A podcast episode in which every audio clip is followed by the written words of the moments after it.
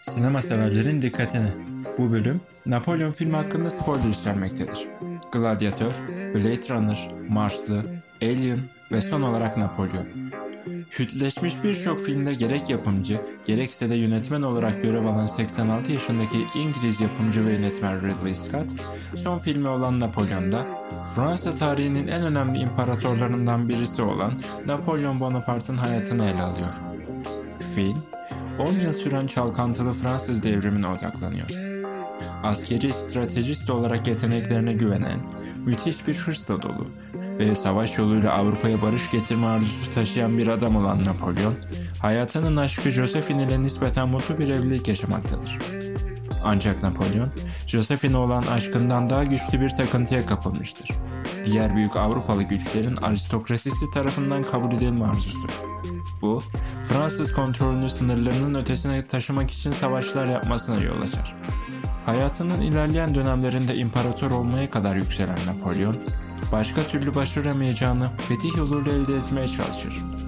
Ancak bu hırsı iki kez farklı adalara sürgün edilmesi ve en sonunda da sürgün edildiysen Helen adasında ölmesiyle sonuçlanmıştır. Joaquin Phoenix ve Vanessa Kirby'nin başrollerde yer aldığı bu filmde oyunculuk açısından özellikle bu ikilinin başarılı performansıyla ön plana çıktığını söyleyebilirim. 2020 yılında vizyona giren Joker filmiyle Oscar ödülünü kazanan Amerikan aktör Joaquin Phoenix, daha önceki filmlerde olduğu gibi rol aldığı bu filmde de görevini oldukça başarılı bir şekilde yerine getirmiş. Bu konuda Vanessa Kirby'ye ayrı bir parantez açmak gerekiyor diye düşünüyorum. Son yıllarda rol aldığı filmlerdeki performansıyla Hollywood'un parlayan bir yıldızı haline gelen İngiliz aktristin özellikle Napolyon ile olan boşanma sahnesinde ve Napolyon'un oğlunu ilk kez gördüğü sahnedeki performansının oldukça başarılı olduğunu söyleyebilirim. Filmdeki savaş sahnelerinin oldukça gerçekçi ve etkileyici olduğunu söylemek mümkün. Avusturya ve Rusya İmparatorluğu askerlerinin buz tutmuş bir göl üzerinde top atışlarıyla öldürüldüğü Austerlitz Savaşı ve kraliyet yanlılarının isyanının bastırılması hem atmosfer hem oyunculuk hem de efektler açısından oldukça başarılı bir şekilde ele alınmış.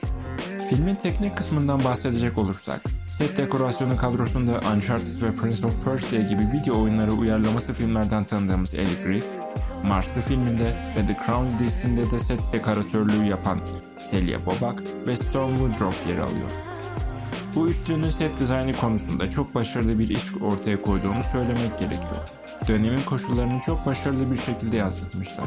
Dönemin koşullarından bahsetmişken, Ridley Scott'ın Gladiator ve Marslı filmlerinde de kostüm tasarımcılığı yapan Jean Thiates ve David Crossman ile 13 kişilik sanat yönetmenliği ekibinde başarılı çalışmaları konusunda tebrik etmek gerekiyor. Filmin olumsuz yanlarına gelecek olursak, 2 saat 38 dakikalık süre Napolyon gibi hayatında çok önemli başarıları sahip bir liderin hayatını anlatan bir film için oldukça kısa.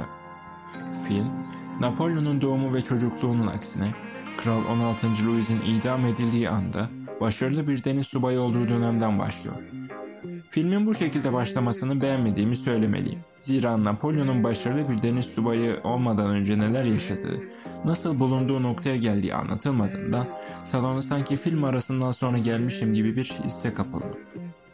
Bu kadar ileri tarihli bir başlangıca rağmen filmi izlerken süreç o kadar hızlı ilerliyor ki bir süre sonra filmin gidişatını takip etmekte zorlandım. Film, Napolyon'un kariyerindeki 61 savaştan sadece Waterloo, Moskova, Austerlitz savaşlarına odaklanırken sürgün edildiği adalardaki yaşamına ve kalan hayatına çok az değinilmiş. Dolayısıyla sürgün edildiği adalarda neler yaşadığını ya da nasıl bir psikolojide olduğunu görmemiz pek mümkün olmuyor. Bununla birlikte hem annesi hem Josephine hem de hayatına giren diğer insanlarla olan ilişkileri oldukça kopuk gösterilmiş.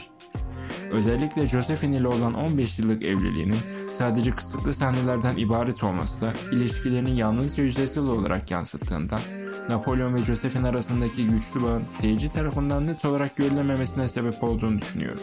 Bunun filmin akışında büyük bir eksi olduğunu söyleyebilirim. Ancak Apple TV üzerinden bu filmin 4 saatlik bir versiyonunun yayınlanacak olması da oldukça heyecan verici. Yayınlanması durumunda bu 4 saatlik film üzerine de kısa bir inceleme içeriği hazırlayabilirim. Filmin 2,5 saatlik versiyonuna dönecek olursak da genel hatlarıyla filmin sinematografik yanını oldukça beğendim. Bölümün başında da söylediğim gibi oyunculuklar oldukça etkileyiciydi ve bununla birlikte set dizaynı, kostüm dizaynı ve sanat yönetmenliği açısından da oldukça başarılı bir çalışma ortaya konmuş. Senaryo daha detaylı bir anlatıma sahip olsaydı ve olaylar birbiriyle daha bağlantılı olsaydı çok daha güzel bir sonuç ortaya çıkmış olacaktı diye düşünüyorum. Tüm bunlara rağmen bence filmin şu anki versiyonunda vakit ayırmaya ve izlenmeye değer. Filme puanıma gelecek olursak da 10 üstünden 7 Napolyon için ideal bir puan diye düşünüyorum. Kapalı Gişe'nin bu bölümünden şimdilik bu kadar. Tüm sinema severlere iyi günler dileklerimle. Hoşçakalın, kendinize iyi bakın.